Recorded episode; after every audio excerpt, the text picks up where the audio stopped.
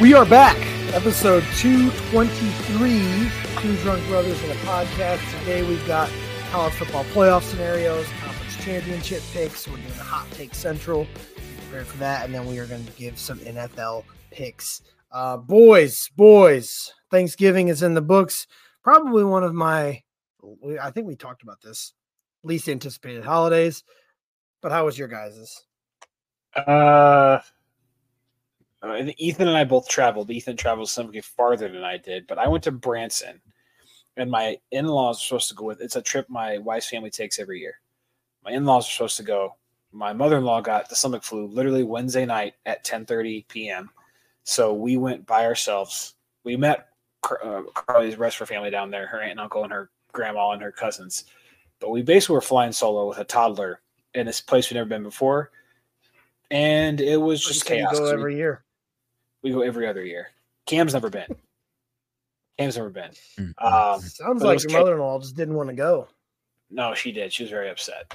Um, and I could have used the help, but it was fun regardless. He went to Silver Silver Dollar City, rode his first ride roller coaster, and had a good time. Did you all get take him on Thunderation? we did not take him on Thunderation. Did you get shirts to say we're going to Branson? No, I did not. TJ Miller from uh, fuck, what's that movie? She's out of my league. She's out of my league. Damn it. Ethan, how about you? Yeah, we uh we went to Myrtle Beach. That's where my wife's mother lives. So we went down there for we flew out Thursday morning um, on Thanksgiving just to kind of avoid the crowds. It was actually pretty nice. We left at 5 a.m. There was nobody at the airport. Um, but it's good. We hung out, really didn't do a whole lot, went to the beach. Um, we tried to squeeze in Christmas as well because we won't see them for Christmas. So we did some like holiday lights gazing and uh just some other like random little Christmas stuff that they had opened after Thanksgiving. So not too bad. And then flew back on Sunday. Nice. Cool. I was, with my was... mother-in-law's with about 35 people. Um it was nice. I drank and stayed up late and got drunk and played Xbox. Very nice. nice. Travis just turned into a little pixel of, a, of an avatar. and and before he did, he looked like this. Yeah, I think I was frozen. It was hard for me to uh to not uh concentrate on that. But anyway, it was nice. You know, family time. The drunken playing Xbox thing was later that evening with my yes my uh what, what would they be? They'd be step in law brothers Step oh. in law brothers. Nor- Wouldn't it just Norm- be like your in law step kids. brothers? Norm's kids. So yeah. It's right. your in law first. Yeah. And then my mother in law's remarried husband's kids. Yeah. Got it. That would just be your brothers. step in law. I think it would just be step brothers in law, we don't have to call it step in laws. oh like shit. Well, uh, you know what? Christmas is right around the corner. It's the best time of the year. We got bowl season coming up. More importantly, conference championship season coming up.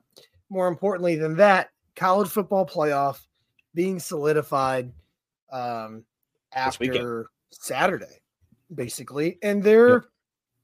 there's some different scenarios. There's a lot more that are, or there's very few that are very likely. Um, so we'll let's dive right into it. We'll go down the list um, from one to wherever we get to the Nine. rank that we think falls off. Um, yeah. And yeah, so basically, Georgia starting at one, they win and they're in. Obviously, lose, I still think they're in. Yeah, uh, I do. I do too. I, I think you know they're they're twelve and zero. Oh. Uh, I I think we've seen in years past the committee doesn't put a ton of weight or value in conference championship games if a team is undefeated and loses, um, because it's like kind of one of those games where anything can happen. Uh, so, however, if Georgia loses and Alabama beats Georgia, is Alabama in? I think absolutely. The problem it depends. So, we'll get to that. Yep, I was going to say, and real quick, your caveat to the statement about um, they don't put a lot of weight into conference championships. They haven't in years past. This year this feels year, like a year where they're going to have to. Like I, I, don't know if there's any way that they can't because of there's a all lot of the teams that could potentially get in. Yep. On three and four, especially. Um, But anyway, I think that even if they do lose to the number eighth ranked Alabama in the SEC championship game when they're undefeated, it's tough to drop four spots out of the ranking. So yeah, well, regardless, I, say, I, I still think, think Georgia is in. Yeah, I think there was another time, and it might have happened multiple times, but I think there was at least one other time where the number one seed lost in their conference championship game and they just fell to four. And I, I, I can't imagine them dropping them all the way to five if it happens again. So no, yeah, no way.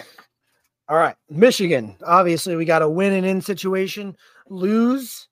I'm not even going to talk about it. It's in? not going to happen. Not okay, but we got to at least no we've got to yeah. at least throw it out there. We don't touch on it. If they lose, are they still in? No, I don't think so. If they I lose Iowa, so. they're not in. That's a, such a terrible loss. But uh, I, I think, and but uh, say they lose, and uh, and Florida State loses. Yeah, yeah, and and I, again, this is why this season's so crazy is because there's there's a lot of scenarios that could play out. I think if Michigan loses, Florida State has to lose, and I Texas. Because well, I, I, it's just like the the reason that it's so fucked right now, and that it's going to make it even more difficult is because for some reason the college football playoff committee put Ohio State at six, and they're just going to sit there. Because well, if, if they were like, oh, they don't have a chance to make it, why not drop them behind Texas and Alabama, who are both playing in a conference championship that do have a chance to make it? So I'm like, if Michigan loses, does Ohio State move up or does Texas and no, Alabama jump them jump. they will, Michigan, I don't think can be jumped by Ohio State. They just beat them. They can't yeah. get punished for playing that extra game when they literally and not make it, and Ohio State yep. makes it when they didn't make the yep. conference championship. All right, three. But anyway, anyway we're not going to talk about the scenario because Iowa's yeah, exactly. So going number three, Washington, obviously winning in, lose, and, and Oregon's in. Yeah, it's a flip flop scenario. That's it. I do. Pac, Pac-12 winner winner gets in. It's I don't know. I think there's a game. There's a very very very no minute chance, chance that in. both teams get in. I really do. No. Because if you have Georgia win, Michigan win, Florida State lose, Texas lose, Alabama loses, Ohio State is not jumping into four. We just talked about that. We just they talked would. about that though. They would they would jump in over if if mm-hmm. Washington loses, they would jump over Washington. But then I want to I want to go back to your with, statement about college football playoff committee not putting a lot of weight in okay. conference championship games. this is one of those with how bad with how don't. poor they that Washington has looked the last three the weeks, last three weeks. Um, they would yeah. not be in. They would not be in. Especially, be, I'll tell you right now, if if Oregon covers the spread and beats them by ten plus, like like everyone like Vegas thinks they can, there's not a chance in hell that they're going to make it in if they lose. Right. I just don't see it. I agree. We have seen so we have seen the committee devalue the Pac-12. The reason why the fucking conference is disbanding. The reason why yeah, two Pac-12 teams made it, people would riot. Yeah, I mean, the, literally, this conference is, is disbanding. I think for the sole purpose of they've killed each other in the years past and really hurt themselves in, into getting into this position. Now they're going to join the Big Ten, which has a team, two teams every single year. SEC, two teams usually every single year. Um, so yeah, I, I just then do we. So then, do we think then that the college football playoff committee was strategic in putting Ohio State at six for this exact scenario to squeeze them so. in if this plays out? So. Because if they would have put them at se- if they would have put Ohio State at seven or eight, that and this played out, then you would have had to put Washington in because who else that, are you going to put in? Or I mean, if Texas blows the doors off of Oklahoma State, and Washington gets the doors blown off them by Oregon, I think that's a scenario where you can and, and Alabama loses. That's a scenario where you can say, okay, maybe Texas deserves that four spot. You know that right. I agree with that. We'll I'm get, saying that we'll, I think that if now we're getting off the trains. That's why we're talking about because we got to get to every yeah, team. There's a lot of trains to get off. We're get we're but we're getting to every team. Okay, so we Washington winning in, lose Oregon's in. Florida State, um, a win. They ha- you have to put them in. They're already at four. For the no for the people what. arguing that they don't deserve to be in because I don't think they deserve to be in. But they're but, an undefeated ACC champion if they win. We'll say you can't. They deserve to be in because of their season. They shouldn't be in with the team it's they like, have. They will it's get like, absolutely it's, shit stomped. Okay, this is the exact same scenario Cincinnati last year. Let's just put it that way. Point blank period. Or no, was that two years ago? Whenever we were in, yeah, two years ago. we were, maybe I don't know. Well, no, it was whenever we went to Orlando. Cincinnati, they had a great season, went 13 0, like, you know, cruised through everybody. They deserve to be in, but should they have been there? No, but you have to give it to them. This is the same thing with Florida State. If Jordan Travis was still playing, this Florida State team could probably compete for a national championship, in my opinion, if Jordan Travis was still playing. Um, I think yeah. I think they would I think they would actually probably be three over Washington right now if Jordan Travis were still playing, um, yep. and they would absolutely fucking cruise Louisville in the championship game. I don't like, I don't want to discredit Florida State in that way entirely though with the Cincinnati thing because Cincinnati was not in the Power Five conference at the time of that undefeated I say, season.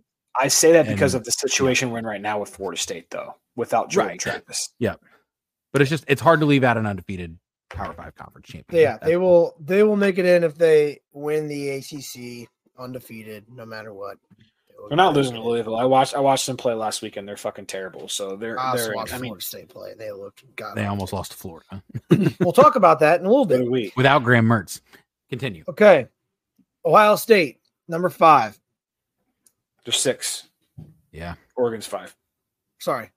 Oregon, number five. we, we already talked about that. Yep. That's why. Winning in, that's the only path. Literally the only path. They have to win, and they're in no matter what, I believe. Number six, Ohio State. Do they get in with either? I think two of these have to happen. Florida State and Washington for sure um, I just, I think it's almost impossible for them to get in. Ohio State? Again, no, it, I don't think so. I think I think if Florida be... State loses, if Florida State loses, they're in. No. Why Florida, not? Eh, because Texas. If Texas, Texas wins, will jump them. them. I really do think so. Yes. They're a conference champion, one loss, just like Ohio State, but they got the conference only, champion. Unless, unless it's a close game. Let's look at Texas' resume versus Ohio State's resume. I mean, who has Texas beat all year long? Alabama. They beat Alabama. They've got, and then, right yeah. I mean, yeah, it's, it's, it's, there's the only way they get in is if, yeah, there's, they don't, there's no chance for us. It's no, Ohio State think, has beaten Notre so, Dame and Penn State. Okay. If you Ohio State gets Notre in if, te- if Texas loses and Florida State loses. That's it. So I think, no, I think it's even bigger than that. I think it has to be Florida State, Texas, and Alabama all have to lose because if we think Alabama's going to win and we think there's a chance Oh, I don't Texas loses that they jump in. I think they'll jump Ohio State. But um, yeah, absolutely. I think those so three right. teams have to lose. So, so Ohio State, and Alabama. Yeah. Yeah. So Alabama at eight. I think they have. If they win, they're in. No. There's some things that need to happen. They have to win, and Florida State has to lose, and Texas yeah. has to play a tight game. Yep. If Texas wins by three, they might jump them. If Texas wins by 10, I don't think they can jump them.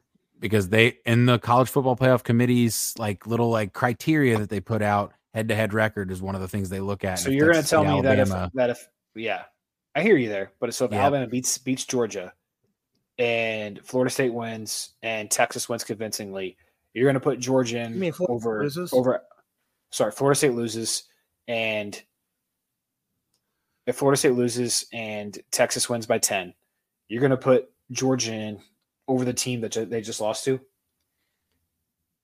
One loss, same, same, same, same thing.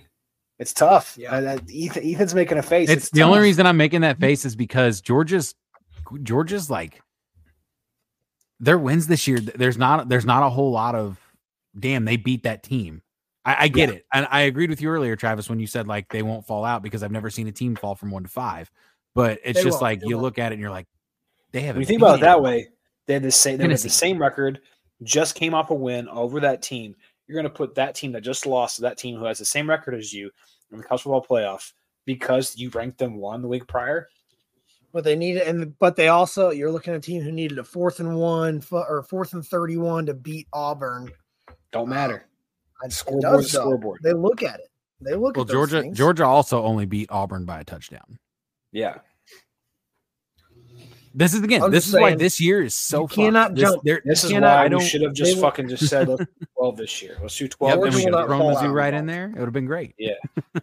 Georgia will not fall out. Um, so we'll go to number nine, Mizzou. Here, you need. No here's what we. Here's what Mizzou. I can't wait for any hope a Georgia, Michigan, Washington, Louisville, Oklahoma State win. I still think that only puts them at five. Yeah, because had they State beat LSU, Mizzou could be in the passenger seat at a shot to make it. Had we beat if, Georgia, if, if, if we, we beat, well, we beat Georgia, game. we're in the conference championship game. Yeah, throw that out the window though. How they the LSU game was more winnable. If they beat LSU, they're sit, if they beat LSU, they're sitting at five or six right now, and like just hoping for a team to drop off. That's yeah. that's literally where, where they would be at. I, I want to. I, passenger seat. I do. Now we're say, sitting though, in the trunk. Yeah, I do want to say though, I don't know if the LSU game. I don't know if the LSU game was more winnable because we had we were ball, up by 13 points. Yeah, but we game. had the ball at Georgia's like 49, second and one with three minutes left, down two. Okay, and we in Georgia. The thing in, where I yeah where I disagree with you is that all we had to do was not choke a lead to LSU. We had to come back against Georgia on the road. Yeah. So the LSU we were, game was we were, winnable. We were beating Bro, Georgia. It, it is what it is. It's I mean, not like we had to come back. We can have this. We can have a good team again next year when they expand to twelve and be right there. Okay. I mean, a lot of people come back. So, so ultimately, where where where do we think this playoff's going to be? Like, hang, what? Hang on, hang on. There's one. There's one more team where I think has an argument. An argument. It's Louisville. No. I, I'm saying an argument. Listen, if you're them, and and Florida State loses, Oregon loses, Texas loses, Alabama loses, and they beat Florida State, they could they could they jump up that high? They're two loss team who lost to Pitt and Kentucky. I know. I'm just saying. I'm just saying. I'm I hear you, an argument but... for them. I'm not saying they should. I'm, right. make, I'm making an argument because as a fan, it's like I would I would they'll definitely secure a New Year's Six bowl if, if there weren't so many undefeated and one loss teams this year. I'd mm-hmm. say sure, but there's just so many of them. It's it's just unreal. Yeah. All right, I'm giving you my my uh final my college football playoff ranked, and well, you guys can give yours. I've got I'm going in seed one, two, three, four. I've got Georgia, Michigan, Oregon, Texas. I have Georgia, Michigan, Oregon, Florida State. This is where you guys are going to hate me. I have. Hang on. Okay. Hang on. Before we dive into yours, because yours might be a whole different category. Jarrett, if Florida State beats Louisville by less than five and Texas beats Oklahoma State by 20, does that change it? No, because Florida State's undefeated. Okay. Sorry. I mean, it, it, it's it's that's what I'm saying. I'm deferring. It's it's called the Cincinnati scenario. It's the same thing as Cincinnati also, two years ago. I want to throw this in there. Tate Rodemaker, Rodemaker. No chance that kid doesn't have a concussion. I didn't Did see, see, it. But... Oh, dude. In the NFL, that dude wouldn't play for three weeks. He got drilled. Okay, Ethan. What's yours? Continue. This mine doesn't make any sense on paper because it's I I Great. went back Can't and forth on this. It. Yep, it's Michigan, Oregon, Georgia, Alabama. Because I think Alabama think wins, wins, but I don't think they jump them all the way up to three. But I, I can't. That's but the thing is, is people are going to be like, well, if Alabama beat Georgia, why are they not in front of Georgia? It's like, well, can we they're make Alabama fucking, jump from eight to three? Like they're not gonna they're not gonna do a, a, rematch scenario of Georgia and Alabama.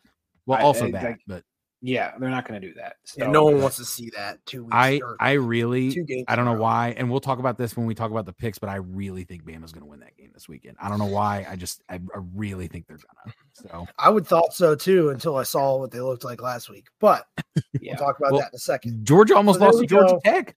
I think we've all got Oregon in, um, which is which is fun. We'll talk about that.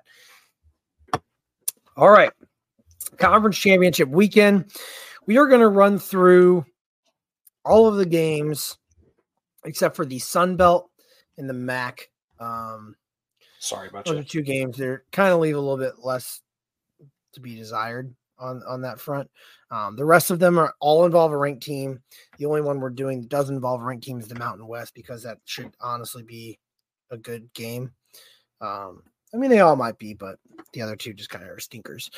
Friday, December 1st, the very first championship game. at 6 p.m. New Mexico State at Liberty because it's in Liberty Stadium. Liberty is an 11 point favorite, and the over under is 56 and a half. Does anyone have a pick that they want to jump out and vouch for? I do. This this is the one. This is one of the ones I did a lot of diving into. Um, I like New Mexico State plus 11. Um, they're five one one against the spread as an underdog. They're 10 2 and one all year long. Yes, I know they lost Liberty by 16 early in the year, but they've won seven of eight entering this game. Um, I, it's just hard to me to hard for me to see. You know, if this was like a um, a big time conference game, a team vowing for a national, you know, a, a college football playoff spot, yeah, they could probably win by 11 game, 11 points. I do think Liberty wins, but I think New Mexico State could keeps it within double digits. So Liberty Liberty beat them by 16 um, at home whenever New Mexico State was like at their lowest. They yeah. they started the year two and three. They won eight straight to because they're ten and three. They're weird. They played thirteen games, but they have. Um, they are tied for first for the best team in the country against the spread. They're very hot. They you're talking about a team who just went into Jordan Hare two weeks ago and beat Auburn by 21 points, where Alabama as a 26 point dog. Yeah, they 37 struggled and it needed a miracle to even Sorry, beat 47. them. On the flip side, Liberty is dominant when they want to be. They're tied for ninth in the country against the spread. They have a powerhouse offense that ranks fifth in scoring. But like Jared said, New Mexico State's hot. It's a conference championship game. I think they are playing for more than Liberty is playing for. I agree. So, yep. Plus 11. I have them. I, actually had them at plus 11 and a half, but I mean, either's fine. Um, but I had this too. And, and you, just like you talked about, they've won eight in a row. They've covered their last 10 spreads. Um, like I, like you just said, they won 31 to 10 at Auburn as 26 point dogs. That is literally a 47 point swing. Um, it's a conference championship game. I don't know if they're going to win this game, but they're definitely not going to lose by more than double digits. Do so. we sprinkle a little bit on money line? No, I, I, I mean, they could win, but I'm not going to do it. I'm going to parlay New Mexico State plus 11 and Liberty money line. I don't think you can do that. Yeah. Um. all right. Next game. So we're consensus pick there. Like it. Next game is Friday, which the fact that this is a Friday game is going to be bonkers. Maybe one of the, it might be one of the best games all week. It always is though. Pac-12 is always Friday night. I know, but it's just crazy that they put this game and slated it there, maybe so people can get eyes on it. Oregon versus Washington in Allegiant Stadium, uh, the Death Star in Vegas. Oregon is nine and a half point favorites, and the over under is 66 and a half. Um, I'll kick this one off. Uh, I think it's tough, but I I ultimately just had to go with my gut here. Um, I think Oregon wins, and I think they can cover the spread but they have one loss on the year, and it's to Washington by three. Granted, it was back in October, and since then, Oregon is like they're just at the top of the roller coaster, and they're just fucking killing people. Um, Washington has beaten their last three teams by a total of 11 combined points Utah, Oregon State, and Washington State. I think Oregon's defense is going to suffocate Washington when Michael Penix is pressured. He struggles. So I think if they put the pressure on early, it's going to be tough sledding for him. I'm going Oregon minus nine and a half. I like Oregon too. I like the under of 66 and a half even better because of what you just said of how Oregon's defense can smother Michael Penix. The possibility of a small backdoor there, because I don't think Oregon's be able to put up points on Washington as much as they put on points on other teams recently. I don't know. Um, Washington's defense is bad. Yeah, I I mean, here, so just kind of uh, you know, put in perspective, the uh, so in conference play, this under of 66 and a half would have hit in 6 out of 9 Oregon games and 5 out of 9 Washington games, but also the under would have hit the unders hit in the last 3 Washington games, conference games. Um, so I like the under of 66 and a half. I don't hate hmm. Oregon minus nine and a half.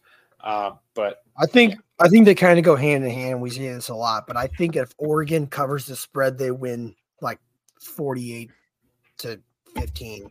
I think they cruise, and it's it's kind of just a non-competitive game if if they cover the spread and they and it will go under.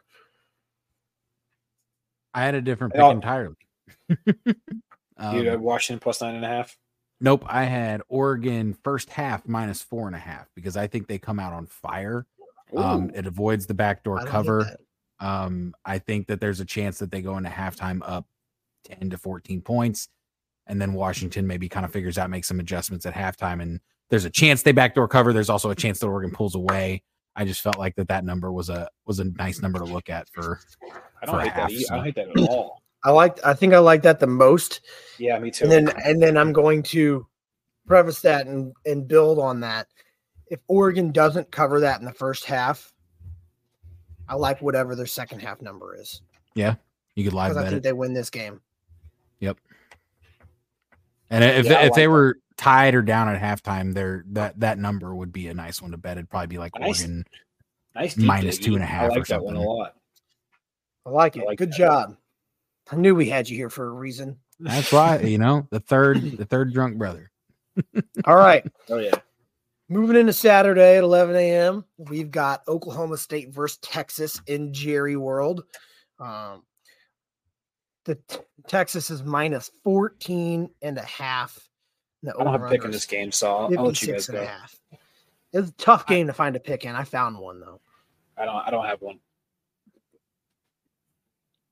Ethan? I do. Um, I I thought you were going to give your take. You go oh. ahead and give yours. Okay. oh, I I want to start by saying this is a letdown of a Big Twelve title game. Oklahoma yeah. State shouldn't be there. Uh, they pulled out that stupid win last weekend against BYU in double overtime. The reason that they're there, um, ever since their win against Oklahoma, which was impressive, they got the doors blown off by UCF. They beat Houston by three in a high scoring affair, and they let BYU take them the double overtime in a game that they were getting dominated from the snap.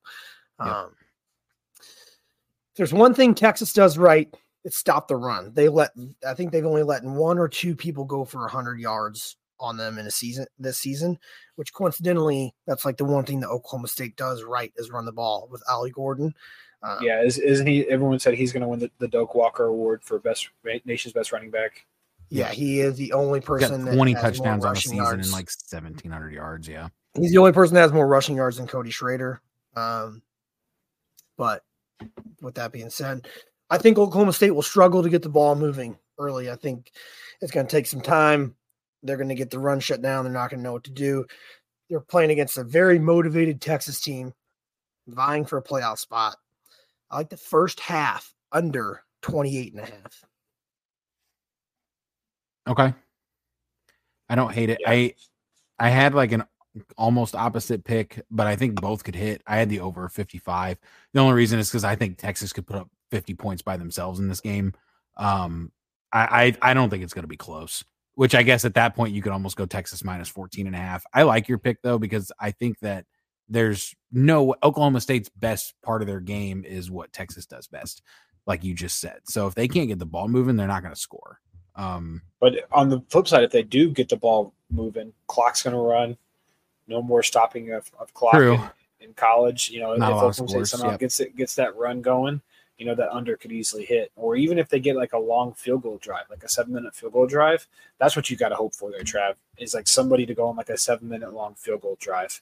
Um, yeah, like I said, I don't I don't hate it. I couldn't find anything in this game I liked, so I can't I can't and, argue. And I will preface too that the over wasn't necessarily my favorite pick in the world. Um, yeah, it's just the only thing I could find. So, yeah, it's it's a weird game. It's a I didn't like anything at first, and then I saw how high that first half total was. I was yep. going to take the first quarter, but it's only at 12 and a half. So that means they predict that right. know, a lot of points are going to be scored in the second quarter, which I can kind of see. Uh, I just for a team that just put up three points against UCF, they had a high scoring affair in Houston, but Houston has a bad defense, and then they only scored six points in the first half against BYU. Um, their quarterback isn't good. They run the ball a lot, so a lot of ticking clock. So that's, that was my reason behind it. Yeah, I'm assuming Oklahoma State's team total under is too low for the first half. Yeah, I think. Oh, for the first I don't half. Bet, I, don't, think you bet team total first half. I don't think. Sometimes you, you can some places, but I don't. I know DraftKings doesn't have it, um, so it's kind of tough to bet at certain places. Um. All right, so we'll we'll kind of skip that one. Those were our picks. Take with that what you will. Next game Saturday. So what are we gonna do? Are we still doing ten units amongst all these, or what? what what's our what's our deal here? What, what, what are we go aiming for? I guess we'll see um, what we um, have at the end, maybe. And yeah, we'll see what we have at the end and kind of compile everything a little together. Bit, a little bit of a different week since the last week. I get you. It's Saturday at 3 p.m. It's in Atlanta. We've been there for an SEC championship game. It's Georgia, Alabama. The over under is 53 and a half, and Georgia is minus five and a half. We're gonna have conflicting picks here. Yep, because I think Georgia's gonna fucking steamroll them. So I've got Georgia minus five and a half. So do I. I don't even have Sorry. the spread. So we yeah, don't really have any conflicting line? picks here. No, I have the under, and it, I got it at 55 and a half. Um, That's not bad though. I don't, I don't hate the under either. So why? I'll, so t- I'll give you my reasons why really fast. Um, when these two teams play close games, the under hit almost every single time. I, and this is, I'll just run through them really fast. Alabama, close game versus Arkansas It was 24-21. Auburn last week. Texas A&M, they beat by three. And I think the, it was like 45 total points. Um, Tennessee wasn't necessarily a close game, but it was uh, 34 to 20, so the under would have hit. Georgia's close games uh, to South Carolina, Auburn as well, Mizzou, Georgia Tech, all were also under 55 points. These teams are. It is going. I I I know you just talked about Georgia's going to steamroll them. I think because it's a championship game, it's two good teams, two really good defenses. It's going to be a close game, and it's going to be very low scoring. Yeah, we just talked. Uh, the under would have hit in this game in half over half of their games this season, especially in SEC play. That's fair. So I don't know something something something to chew on. Yeah, yeah. Because I, I can also on the flip side there, I could also see I've seen SEC championship games where it's been an absolute fucking shootout with these two teams playing, and you know, one team pulling away at the very end. And, and like, you know, I could see it very easily being like a, a 49 42 Georgia win. The covering the spread and over hits easy there. too. So it's always tough taking it's always tough taking an under with uh with Georgia because they could put up close to 40 points by themselves at, at, at any given moment. Again, they're not always going to, but it's tough to do that. All right another game at three o'clock on Saturday. It's the Atlantic or AAC. They fucking they fucking lost Travis Tennessee State did. I know. sorry, go ahead. Live update. Live update. Lost to 0 and 5 team. Call them the zoo. Um, AAC Saturday, three o'clock. SMU at Tulane. Tulane minus three and a half, over under 46 and a half. I have a pick that I love here. Uh, you guys go first. I mean, I don't have, have any data to back it up. I didn't get a chance to get get that far. I like SMU plus three and a half.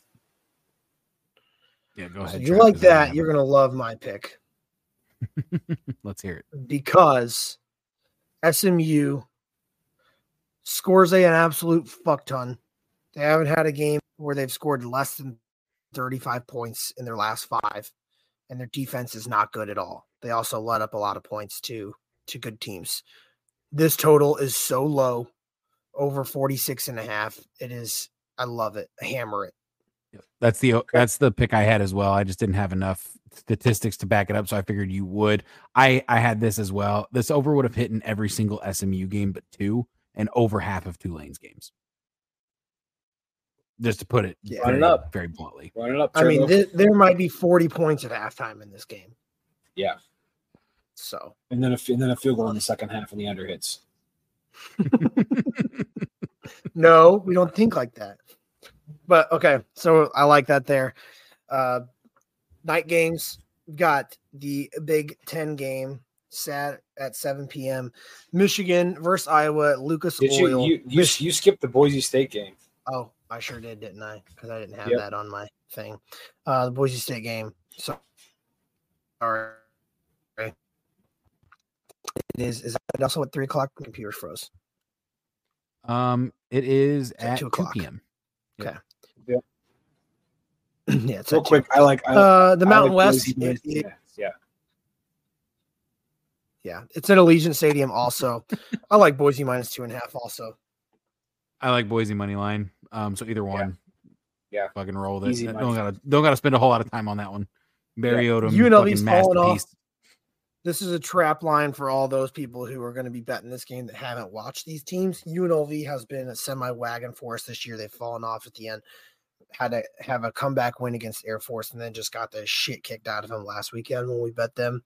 Uh, Meanwhile, Boise I, beat Air Force by ten plus points. So it's a team where you're looking at. I mean, I feel like Boise's just going to come in grittier. Uh, Fresno or UNLV is just kind of like whatever. We just lost playing the conference championship game for not really a whole lot. Made our bowl game. Uh, Boise minus two and a half. There we go. Seven o'clock, Michigan, Iowa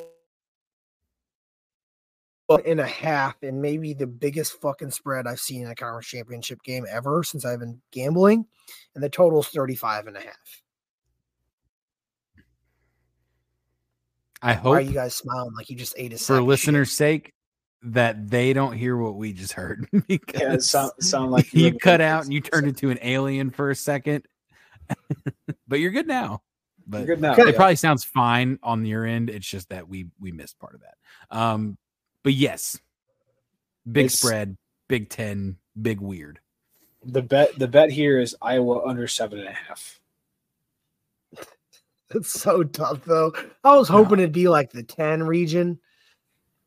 Seven I thought it was half. at six and a half. I was gonna take Iowa's team total over six and a half. The under seven and a half is minus 150. Is their first half is their first half team total over still at a is half? That, yeah, their first half team total is at a half a point. Because you're telling me they can't put up a field goal in the first half? No. It's so it's no. so tempting, but no, they can't unless they get a turnover in plus territory. That is literally the only way. The Michigan only can't way. steal plays anymore, man. They They're have a defensive know. tackle playing quarterback. Okay, the yeah, kid is their their offense is pounds. so bad, so bad. I mean, this first of all, this, is this, game. this is a this is a disservice to put this game at, at the late slate on Saturday. This should be the early 11 a.m. game why do we have no 11 a.m. kicks on Saturday? Do we not have any? We do. We have a couple. Yeah, it's the Oklahoma State game. Oklahoma okay. State, Texas. In my, I would rather that be slotted into the night game versus. I I just don't understand. I understand the Big Ten game's always the nightcap on Saturday night. It's fucking bullshit. If it's not Iowa under seven and a half, I'm not betting anything this game. Sorry, don't like anything. well, if it was I, six and a half, I, I wanted the over either. for a garbage time touchdown. But if it's a seven and a half, I, I, literally that sweet spot seven because I'm just I'm literally just banking on a uh, a garbage just, time touchdown. But there's I don't even know if it's worth picking. Yeah, leave it alone, then. Yeah, no Michigan Michigan's team totals too high um, for what Iowa can be, you know, known for on defense. And then I looked on the other end. I was looking, oh, Blake Corum to score his anytime touchdowns like minus 190. So yeah, it's tough. So we'll skip that. Michigan in a route, but covering 21 and a half is tough. The last game that we will talk about is also at seven o'clock, which is also a disservice to society, is Louisville and Florida State. This is in Charlotte uh, at the Panther Stadium.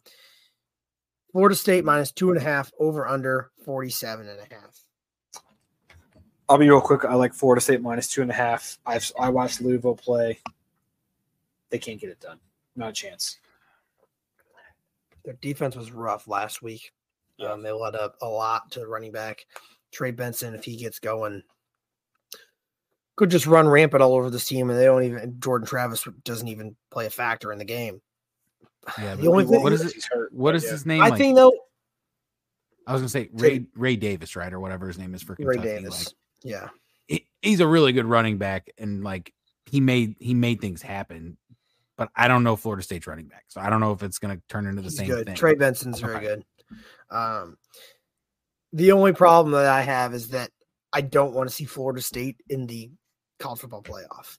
So it's more of like a, a so I'm like rooting like against want. Them. Yeah, yeah. But I, I mean, I can see. Night, if it comes down to the end of the night and we're down or even units, and I'm trying to win something on the day, I'm going to take Florida State all day. The, yeah. the biggest, the biggest thing that like I I didn't really have a pick in this game, but that I I saw this weekend. Right, we saw Louisville lose to Kentucky, um, but we also saw Florida State with their backup quarterback struggle to a Graham Mertzless Florida team.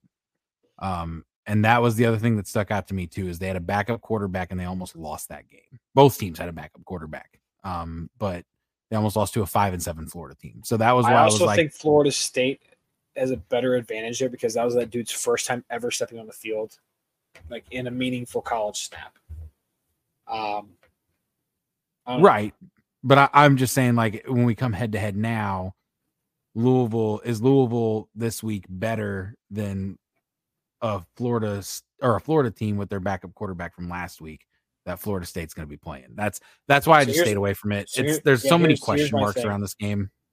I probably will not touch either of these night games. Like anything I've done for the day, like if like Travis said, if I'm chasing units and I need to win some money back, like I probably bet on Florida State. But in terms of like us picks for the podcast, I really think that there's three slash four picks that I think we can hone in on.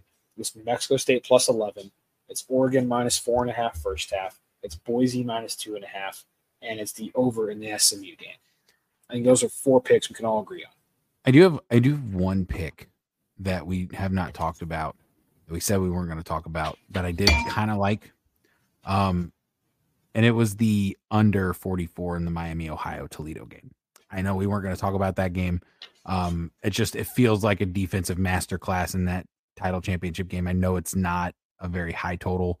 So if there was something else people wanted to throw out there, um, I just wanted to throw it out there because I had it on my card. But um, Miami, Ohio's defense is so good. Toledo has put up a lot of points, yes, um, in some games, but I think that it's going to be a very low scoring game. I don't know what the weather's going to be like either. You're in the, I'm a what I can only assume is the northern part of the country. I don't know where they hold the MAC championship. Um, it's at Ford Field. So it's inside. So it's inside. Yeah. So never mind. I was gonna say nice. if the weather sucked, but no wind, seventy-two degrees. All right, so let's let's do some units. We got four consensus. Let's cook up the card. We're going to have New Mexico State plus eleven. Feels like three units. We all had it. That's that's a yeah. That that that that might be. Is that a? We haven't had one in a while. We haven't had one in almost probably over. Fuck month. it. Let's throw four we on. Had one la- we had one last week. We had the Ravens. We did. Oh, we did. Uh, so I forget because we yeah. did the podcast last week, but yeah. Um, which that bring keeps our total at even. We are two and three in college football, three and two in NFL. Uh, so we're dead even on those. So three Wiseman throwing three units on New Mexico State on a Friday night makes me kind of want to just go have diarrhea. Uh, it makes me a little sick, but that's fine. Um, yeah. Oregon minus four and a half first half. I like that for 2 mm-hmm. Yep. Uh, I think we take the over in the Tulane game. I think we throw another three on that. Yeah, we. I mean, we we all three had it. Okay. So and then and then Jared, and then two on, it, we loved it. And then and two then, on Boise. Because everything every, everything else we had kind of like not conflicting, but we couldn't really land on a consensus. I think that's one game where we all said Boise two and a half yeah. easy. Four picks for the weekend, so could be big could break even, could get our dick shit on, whatever whatever you want to take. But the latter. maybe the latter. With the way the college football games. season has gone for us this year, yep. could be the latter. But we could always seem to spot, turn though. the corner into bowl season. Usually we have a really good bowl season. Mm-hmm. So this could be the quick turn. Um, could be. Those are our four picks. So there you have it. We are going to roll into Hot Take Central. All right, we're kind of doing a newer segment. I know we do a goddamn new segment every week, but keeps it fun. It does keep it fun. It keeps you guys on your toes, fun to listen to. No game really, but a different one. We're doing hot takes. We need to come up with a with a term for this segment if we're going to do it again. Um, we're essentially going to give you guys three hot takes slash me and Ethan were talking earlier. It's kind of like bold predictions almost, but that's kind of what a hot take is. Yeah. Um, but they're all going to be relevant. They're all going to be around the current world of sports. With that being said, let's let Ethan go first. So anyway, so time out, time out. The the, the oh, there goes. I'm telling you, this is my idea, my game. Let me fucking say something. Fuck you guys. So we're the one person can give a hot take. The other two have to determine if it's factor cap. You forgot that fucking part. Well, the crazy part about and if you like it, we'll drink to it. Opinions So it's not factor cap. It's just if you guys agree or disagree. Same thing. Factor uh, cap. we think it's fact. If not, we think it's cap. Either way, we'll take a drink at the end. Big old swig. Two drunk brothers. we go. We can we, we can we can call the segment. We can call segment fact factor cap. Are those some coffee zinners? They are. They're the threes. Well, they're not the sixes that knocked you on your ass. I went. I went and bought some threes after because I I couldn't do it. I still have them, but I, I had to switch. To Shout out Cyrus Miller who can throw those sixes in like nobody's fucking business. So, um, addict. I'll Go. get started because I have a I have a great first hot take. Um, it is relevant to this current NFL season. It is relevant to this weekend. Um, the loser of the San Francisco 49ers and Eagles game will win the NFC championship. I'm cool with that and fact. I'll, I'll, give you my reason because no, it's hard to beat teams no. twice in a season. I think that these are the two best teams in the NFC. Um, if the Eagles win this weekend, I think if they rematch in the playoffs, again, like I just said, it's hard to beat teams two times in the same season, especially outside of your division. Um, I think that then the Niners would win. Flip side, if the Niners win this weekend, I think the Eagles they make adjustments. If they meet them in the playoffs, they win. They are the representative in the Super Bowl for the NFC. It's my hot take for for the season. A couple weeks ago, when I had mentioned that I'd rather rip my toenail off than pick on the Eagles and have them win, and then a good friend Jesse texted us the next day after he listened to the podcast and said, "I got a pair of pliers that you can borrow. I will. I would gladly rip all of my toenails off before seeing either of these teams in the Super Bowl." Oh, That's I don't want to see them in there, but I don't know who else there. it's going to be. Like yeah. I, they're literally uh, the Cowboys, the mm-hmm. Lions. Like no, like neither of the, the. I'm sorry, the Cowboys aren't making the Super Bowl. So, but you, so you, but you didn't say that in the Super Bowl. You said the loser of this team. Did you say that the loser of this game is going to go to the Super Bowl? Is gonna, yeah, because they'll win the NFC Championship game. And I, um, I don't know because they're gonna play each other in the playoffs. Agree with the loser. Point. I do agree. So to your to your state to your hot take, I'm gonna call cap because I don't necessarily agree that the loser is going to go. I think one of the two will go. I don't think the the outcome of this game. I know. I'm saying I don't think the outcome of this game matters either. So I'm going to call cap. I will say, go further. I know you didn't say this, but I will say that this is not an NFC Championship preview. Preview. I don't see. I don't think we see these two there. Okay. I won't. I won't put you on the spot, but I will. What other team do you think will make it there in the NFC? Dallas. He's gonna say Dallas. I think Cowboys have a really good shot. Dak has looked better than ever. Um, they, I mean, their defense is next level. I, your, I think that this. I think if they're gonna go to the NFC Championship, this is the year to do it. So real fast, was your was your statement that you don't think either of these teams will be in the NFC or just one of the two? I don't think this is going to be the matchup that was okay. Because because so I was going to say might, then if we're going to have two different, no, definitely one of them will. Okay, definitely okay. one that, of them will. I will give you that. Then I'm still going to stick by it, and I, I, if it comes true, then we'll revisit it. If it doesn't, I mean, fuck it. It's but, very very possible. I think you got a 50-50 shot of that happening. If Jesse's maybe... listening right now, he better hope that the Niners win this weekend. All right, I will go second. You ready for this? It's a big mm-hmm. hot take. Bo Nix will have the most successful NFL career of this 2024 QB class and will also win this college football playoff this year. I, the the uh, and the and was yeah, tough for and. me. yeah, to say and. that he's gonna win the college football. So, now, granted, it definitely what, could happen, second, but the second piggybacks off the first. I think Bo Nix is the most successful out of this class. The dude watching him this year Granted, I know he's playing Pac-12 competition, but so oh, he's Caleb Williams, and he's been dog shit. He hasn't been dog shit, but he can't lead his team to anything. Bo Nix has been great. You look at this QB class, I'm not impressed. I think he is the most NFL ready guy and the most NFL build of the group, especially going into modern day and age NFL where we're getting a lot of running quarterbacks, we're getting a lot of West Coast style offense. He kind of fits that mold. Um, not only that, I think and then piggybacking off my second point, I think that Oregon is a real contender and is the most complete team at the moment. So okay, you lost Bo Nix. Well, uh, I, I actually don't 100% disagree with that take because Oregon has looked dominant. Now, I do want to say really fast that Bo Nix's progression from Auburn to Oregon has been Insane. unreal. Like I like I I have not seen a quarterback in college in Jalen a Hurts. long time. In a, in a long time. I I I don't Jalen Hurts is even his progression from Bama to Oklahoma wasn't as big of a gap as I mean Bo Nix at Auburn was not great. And now he's at Oregon and he could win the Heisman. Like it's it's an he insane should win the Heisman. I think Jalen Hurts from the get go was good. So right. I think Jalen Hurts had a good team around him at Alabama. That's why it made him look good. He went to Oklahoma where the team wasn't as good, and he elevated them to a college football playoff. But Bo Nix has a lot of guys that, that probably aren't first yeah. round picks, like Jalen Hurts had, and like a lot of people at Alabama have. Um, I don't know. I, that's my hot take. It obviously was hot because you guys had some difference. That's I don't. What we're doing. I don't disagree that he's not that he's not the best. That he's not going to be the best quarterback in this class. It's the and winning the cup football playoff. Like that's what got me. So hey, I'm not. Yeah. Look at me not vanilla is, bean. Are we going to see really fast? Oh, we can spend, spend two seconds on this. Are we going to see four quarterbacks drafted in the first round again this year? Probably. You got so. Drake Maye, Caleb Williams, Michael Penix, Bo Nix.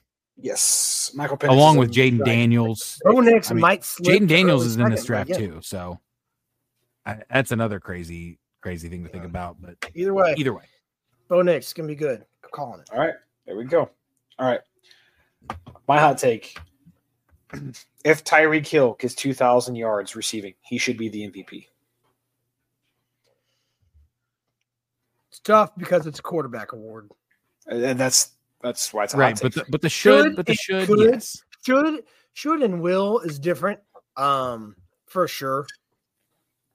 Because we all let's all let's be honest, he won't win it. The fact that Patrick Mahomes is still the the front runner for MVP is Lamar Jackson.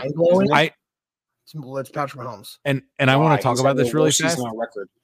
Well, I want to talk about this really fast because I talked about it with Travis earlier. Why is he the front runner of MVP? Because his stats are similar to fucking Jordan Love's this year. Yeah. Why why why is he the front runner? Makes no sense. Either way. Yeah. So I digress. But I, I don't disagree with you. I was going to throw in mine that and I don't really know if this is a hot take more than just an opinion. Tyreek Hill is, I think, hands down, no competition, best wide receiver in the NFL. Oh, easy. People this argue, year for sure. I mean, the, talent wise, he is just his his separation on corners is uncanny. His route running is ridiculous, and he's the fastest fucking person known to mankind. Yeah. So, not only that, you, you, throw that in his ability to find space in zone yeah. coverage is, is is phenomenal. So for the last like, for the last we knew two how, years, he's been we knew, right, and we knew how good he was in Kansas City, but him going to Miami, I feel like he's just reached another level. It's kind of crazy. Yep. Yep. Yeah. And so, and this is and the thing the thing to think about too is this year the MVP I feel like is a little more wide open than it's been in years past. There's not like a clear cut front runner. So this could be one of those years that if he does get 2,000 yards and say he gets 10 to 12 touchdowns, I don't know what he's at right now. 10. He's at 10. Okay. Right so if he gets 12 to 15, then, um, then it's going to be hard to maybe argue that he shouldn't be. Um, Christian McCaffrey's always going to be right or going to be right there because of what he's done this year, but he's also missed what a game or two. Um, mm-hmm. quarterback award, yes, but again, there's no clear cut front runner, so I don't, I don't hate that. I think if he gets 2,000 yards, it's, it's definitely got to be talked about he's got to be a finalist. Okay, sure. Don't hate that. All right, rolling into our second hot take, Ethan. All right, my second hot take. You guys are gonna hate me.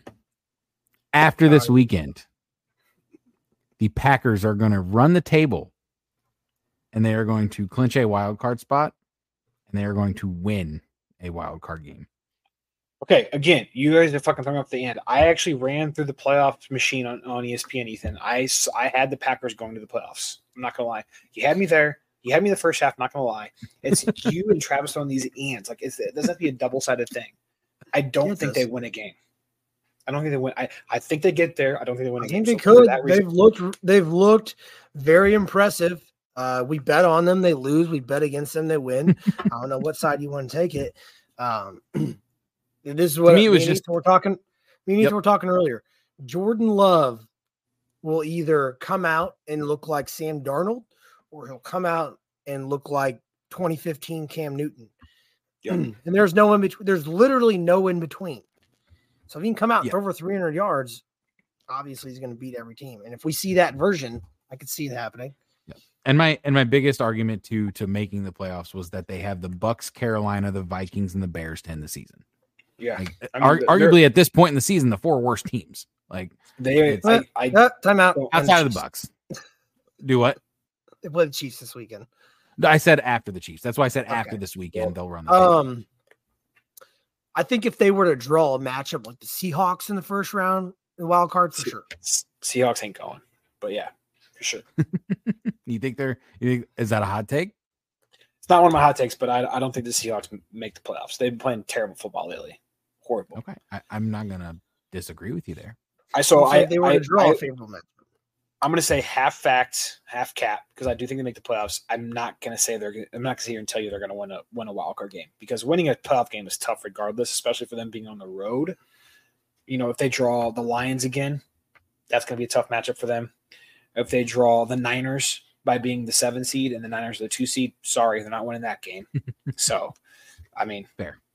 Yeah, we'll see. We'll I'm see. banking on them playing the Lions because I, I, I think they can beat the Lions again. That's but, a very it's a it's a yeah. winnable game. I wouldn't say very yeah. winnable, but it is winnable. All right. I'm gonna go with my number two and let's all get your drinks up. Justin Herbert will not surpass three playoff wins in his career. Oh, fact. Easy money. Easy money. He, he he'll he'll never win a playoff game. I'll I t- thought about saying never win one, I figured three is is a safe number that I don't think he'll ever get to. Listen, the dude. How, how, listen, listen to this. I, I went through. I looked up his game winning drives. If you want to go look up his game winning drives, it says that he has uh 14 fourth quarter comebacks and 10 game winning drives. But the way that they they list that out is horrible. Half of them are like freaking field goals with eight minutes left. The dude has led four touchdown drives late in the game in his career. He is not very clutch. When it comes down to the playoffs, he can't win. I think they that's blew that kind. game last year. He he he won't reach three playoff wins in his career. And at some point, people are like, "Well, it's his head coach," but I mean, we're on his second head coach now. Um, and I mean, he just he has, and people like he doesn't have the weapons. I'm sorry, he does. He has fucking Keenan Allen. He has Austin Ekeler. He had he had Mike Williams for most of last year. I know Quentin Johnston dropped a fucking pass to one game a couple weeks ago. Yeah, literally lost saying, in the game. but Justin Herbert does like to Travis's point. For all the flack that we get from this quarterback from that quarterback class between Burrow and, and and Herbert and Tua, and everyone wants to throw Tua under the bus like he's the worst quarterback there. Like I'm sorry. Right now, I would take Tua over Herbert. Oh, and oh, sure. easy. I mean, Tua over Herbert, and obviously Burrow over both of them. But yeah, I, I would almost go further step, and I don't think he will ever win a playoff game. I think his window's closing. How old is he now? He he came to the league when he was like almost 24. He's so he's got to be, yeah, window's closing quick. He is. Oh no, he's 25. Yeah, oh. I, I, was about to say he's not that old. That's that's why I didn't. I was hesitant to say fact because he's got a lot of career left, and to win three playoff games, like you could have one good season, win a wild his card divisional, and then win another random playoff game ten years later. Like his contract perspective so bad though. His contract. Put it in perspective so for you. Philip Rivers won five, and look how many mm-hmm. times they went to the playoffs. Yeah, and how I would take Philip Rivers over Justin Herbert every day of the week and twice on well, Sunday. He's got what sixty six thousand passing yards. I'd hope so. yeah.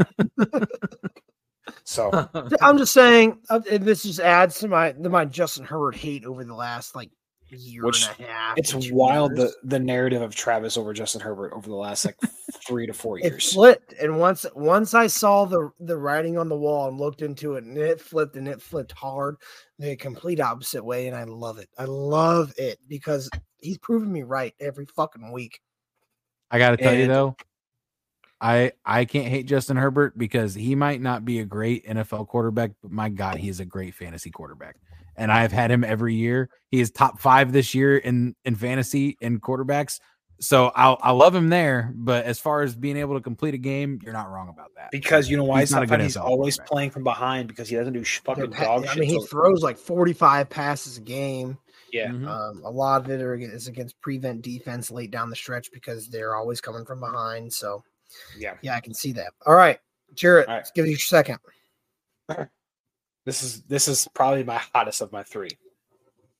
If the Bills miss the playoffs, I'm, not even if, when the Bills miss the playoffs this year, Sean McDermott will be fired.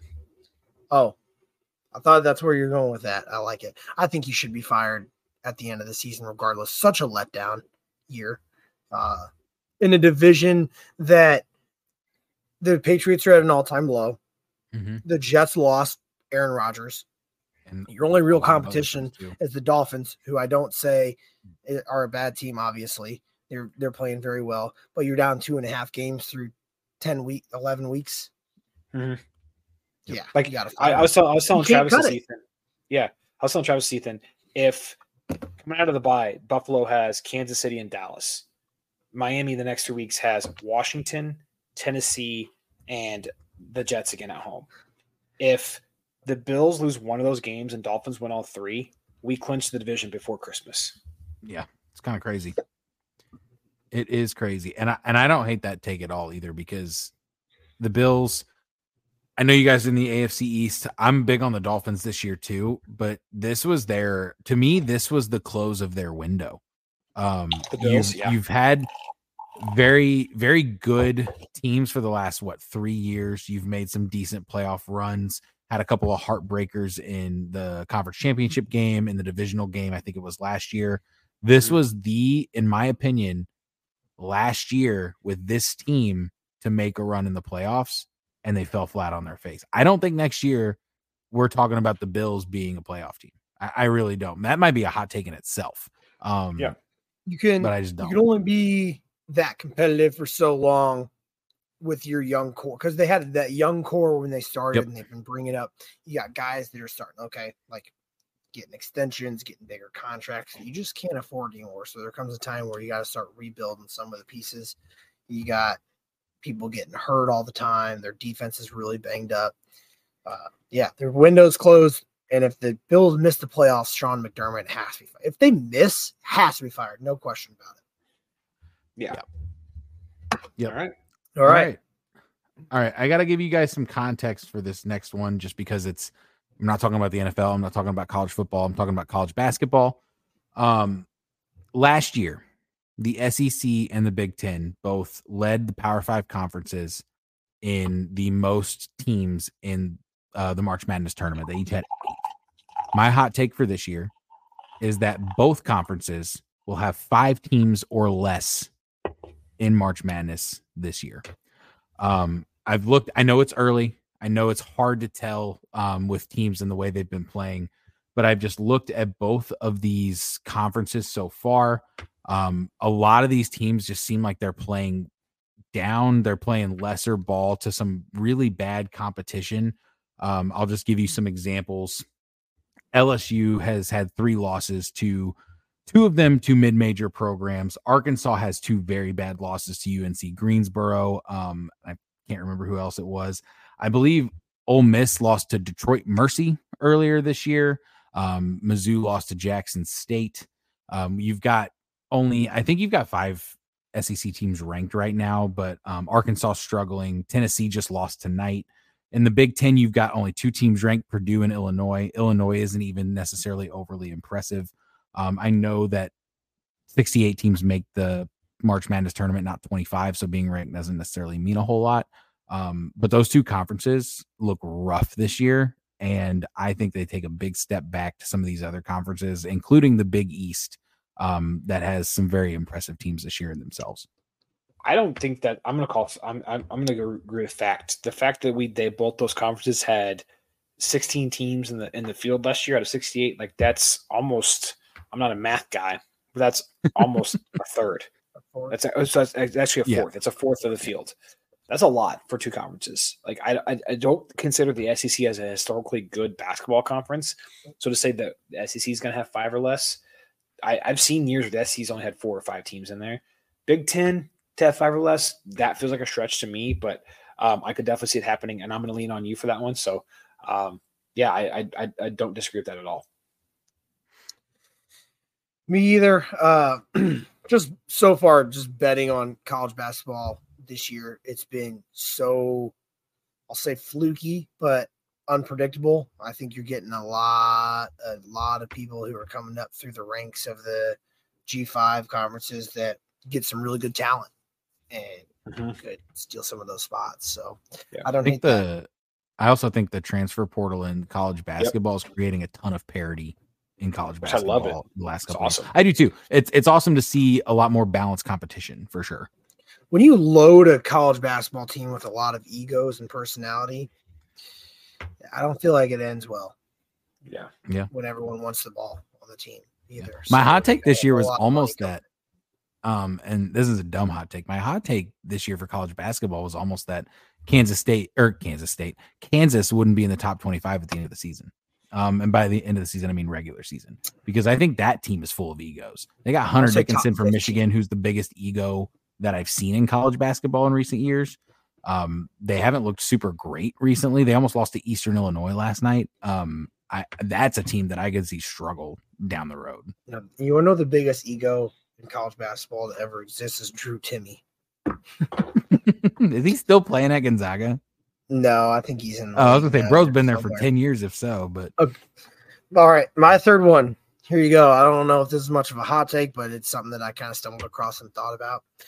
Deion Sanders will never cut it as a Power Five head coach. That's fact, hundred percent. I mean, if I'm seeing reports that his son is considering transferring to a, a bigger Power Five school, Shedeur Sanders fracture in his back. Mm. And, and and Deion continued to trot him out there. So what kind of father is that? they just lost two QB commits in the in back to back days.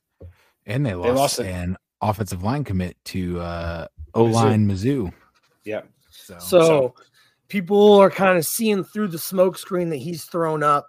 Uh, I think he is a bad head coach, maybe more of just like a football guy, sure. But as far as a leader, I don't think he's that guy. I think he is a really, guy, really pal. smart, not that guy, football mind, but I don't think he can translate it into his players. There's the, the thing is with coaching is there's such a big developmental piece, especially in college, of trying to mm-hmm. grow players that I don't think he has. I don't think he has the ability to develop those players into who they can be. First of all, when you're going to come into your first meeting and say, "I hey, I I got baggage coming with me, and it's right. Yeah. So if you're not, you might, you guys might want to, you guys might want to jump in the portal. Like that's fuck out of here, dude. Shit. Like that's like, that's not the kind of culture you want to create. Like so, here's my here's my, and I this is totally fact on Travis's point. I I think this is 100 percent fact. How many professional Hall of Fame caliber players that were in the NFL are head coaches in college or the NFL right now? Right. Mike Vrabel, you got motherfuckers like Mike maybe, McDaniel trotting out there who are better football minds than some of the greatest players. It's just, it's just, and again, to Travis's point, he's a defensive guy. These defensive minded guys don't pan out as head coaches. Sure, he could be a D back, a, a defensive backs coach somewhere, but I don't think it, I think his ego is too big to handle that. A defensive coordinator, even ego's too big for that. I think his ego is going to get in the way of that a, a ton. Um, yeah, I, I, I see him lasting maybe another season or two at Colorado, and and, and he's going to. People talking about him going to like a like a big, you know, I mean, I he's in Power Five, but like SEC Big Ten school, I'm like, dude, you will get eaten alive and spit out so fast. Can we also yeah. real fast talk about the people that were spreading rumors that Eli Drinkwitz was going to jump ship to Arkansas? That I don't, I don't give a fuck that he's from that state. He doesn't want to go there. That dude doesn't want to go anywhere. The dude loves Missouri, and it's crazy. Yeah, yeah. he is. He is beginning stages. I hate to say it of the next Gary Pinkel, but I'll because he's got the Early, exact same yes. the exact same career trajectory as him. Gary Pinkel had some decent years in his first few years and then turned the corner in year four.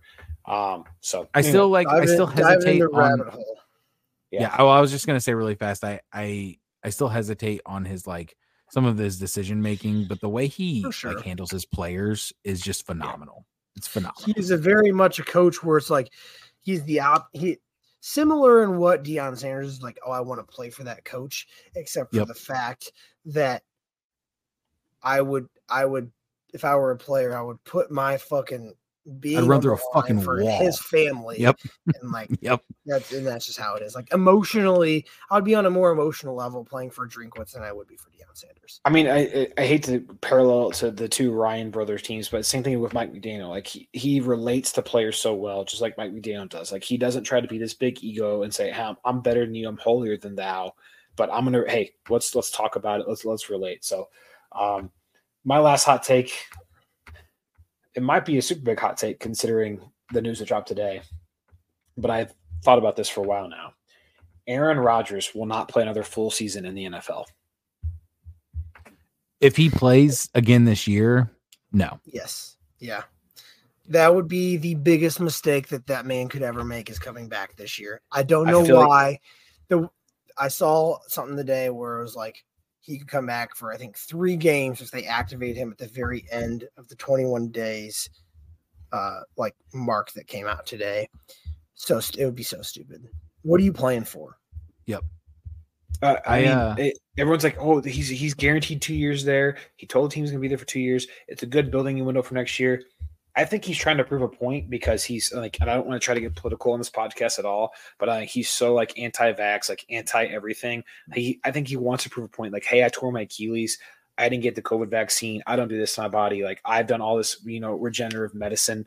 I can come do this. And like to Travis's point, if you're moving around at, and your point too, Ethan, if you're moving around at seventy percent in practice right now, you're not going to be 100 percent in 21 days from tearing your Achilles. I'm sorry. Yeah. So no, this, like go ahead. Yeah, I was just saying this. This may not make a ton of sense, um, but something that I was listening to today um, on a podcast, and um, just kind of with the way that the Jet season is going, is I think a lot of people are saying that because he's been consistently talking about coming back, that he's just kind of saying like it's still going to happen because he wants to keep like Jets fans hopes up for like something to look forward to in the future and that he may not actually take a step on the field unless it's to like take a, a celebratory like handoff at the end of the season, week 18. Um, but that he's really just it's mostly like a morale thing for his teammates and, and the fans. We'll see it if it actually happens or not. Um, if he actually steps on the field though, yeah, I, I, I can't see him playing another full season in the NFL because that offensive line is so bad that if he gets tackled once, you're he might tear his other Achilles.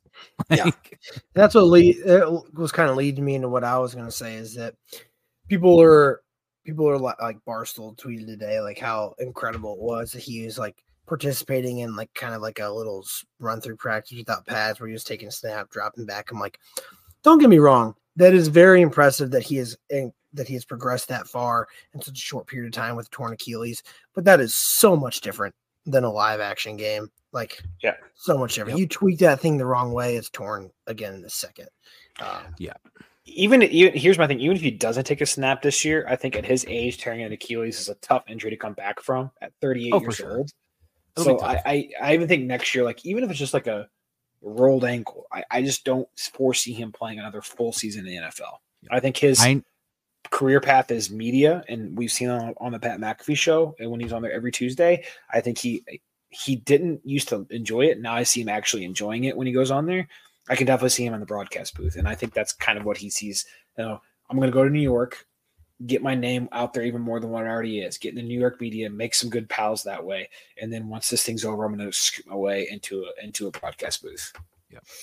Um, and then just the last thing that I was going to say too, um, is one thing that he is not is a general manager because, and I hope that he never tries to do that because I just just take a look really fast at the things that have mm-hmm. happened with that Jets team this year. Allen Lazard, healthy scratch last week. Yep. Because of how bad he's been this year. Randall Cobb barely seen the field. Adrian Amos, I don't know how much action he's seen this year on the defensive side of the ball. Tim Boyle, god awful backup quarterback. He's played the last week. We we've seen how that turns out. He brought all those guys over with him. And and that was kind of basically his like demand. Dalvin Cook. Okay, Dalvin Cook was like the was like the big was a yeah. big signing for them because of him. So, so, just just a tough look if you're Rodgers and you want to eventually maybe stray into that market of your career. But yeah, yeah. All right. Well, there's there was hot take central factor cap.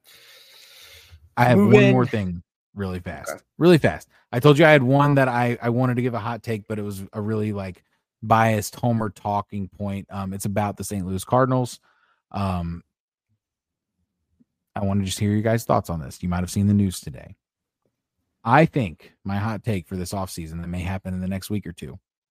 The Cardinals are going to trade for Tyler Glasnow and Randy Arozarena in a blockbuster trade package that sends like three major league pros or major league players and like two prospects back to the Rays. Um, I would love love to see it. Don't care who it is. I you know my take on Glasnow. I think he is a must get for this Cardinals team. But I don't think that John Mozeliak has the, has the nuts, nuts yeah. to do that.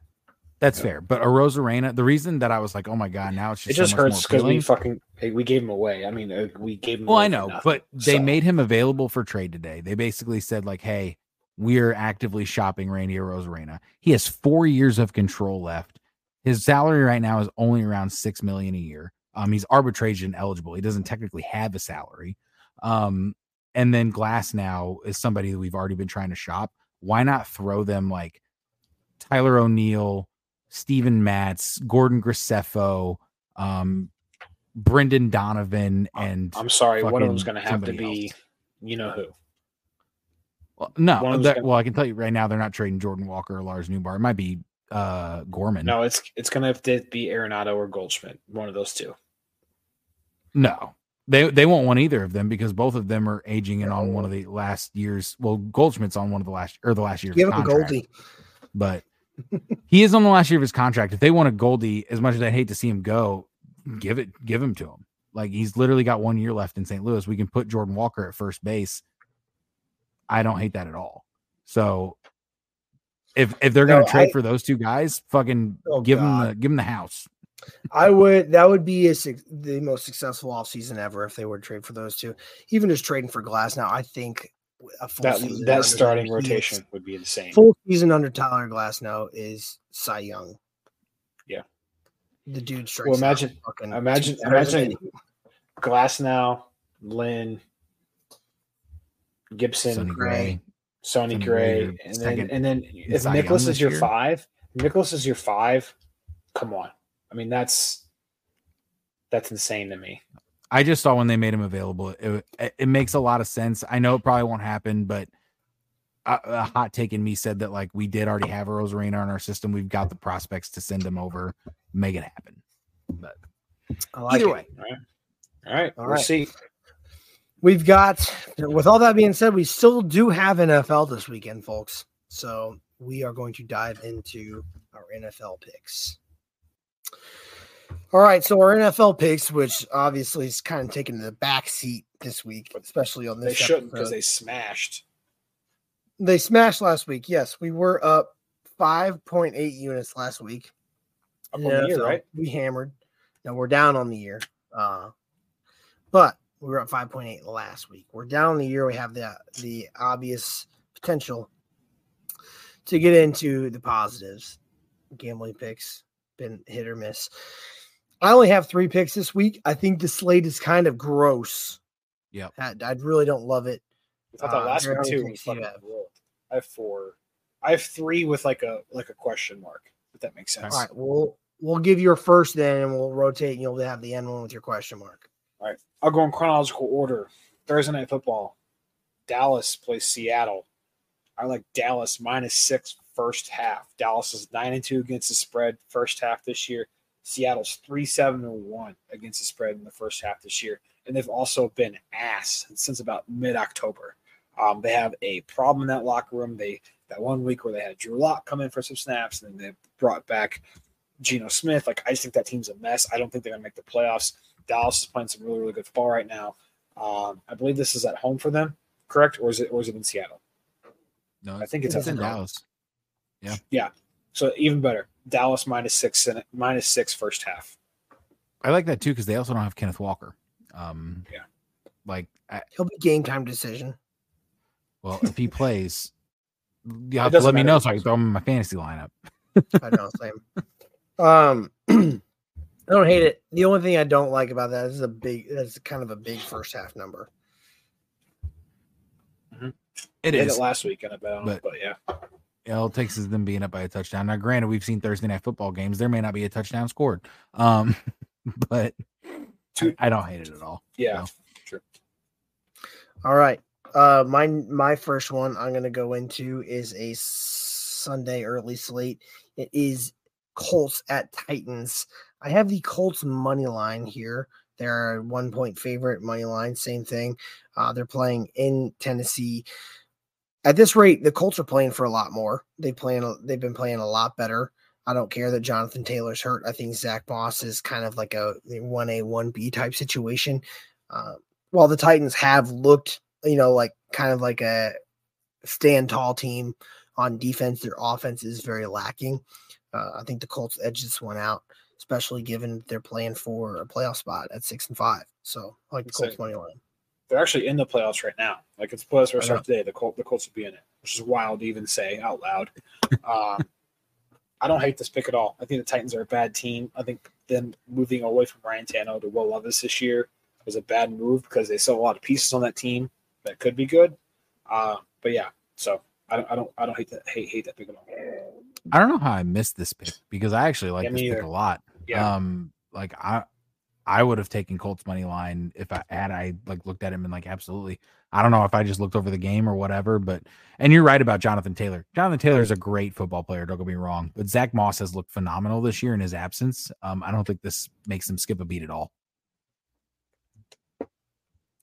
Perfect. All right, I'll jump into my first pick that you guys probably won't like, um, because it is Chargers at Patriots.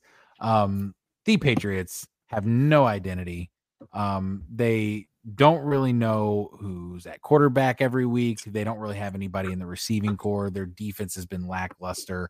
Um, it's a five and a half point spread. I know we just talked about the Chargers and Justin Herbert's inability to win late in the stretch. I don't think it even gets to that point because I think they dominate from the get go because of how bad this Pats team is. I like the Chargers minus five and a half. I'm really not going to go much into depth with this.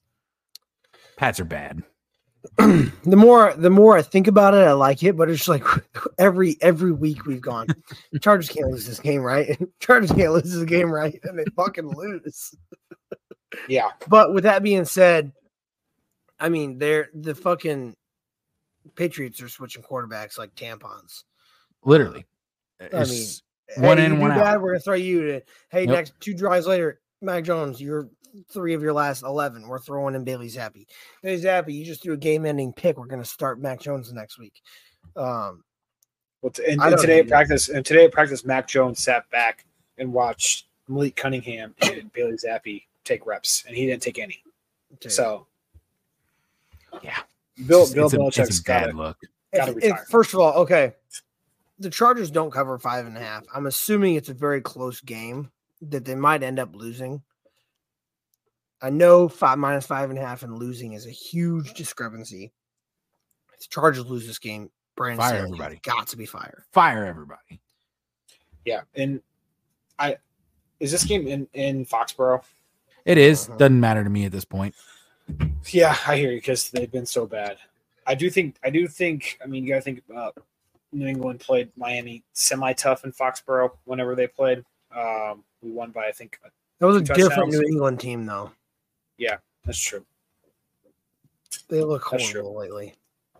Yeah, I mean this is almost like a must win. I know, like to Travis point, like winning isn't necessarily five and a half points, but they should. It's a must so. win convincingly for yeah, everyone. Exactly. Yeah. Okay, let's see what you got. All right, I got a game on Sunday as well. It is. I hope so.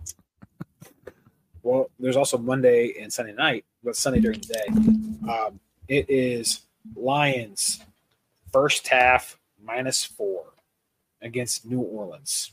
Their spread's um, minus four. Oh, sorry. It is. It is. Sorry. It is minus four. Sorry. Lions minus four straight up.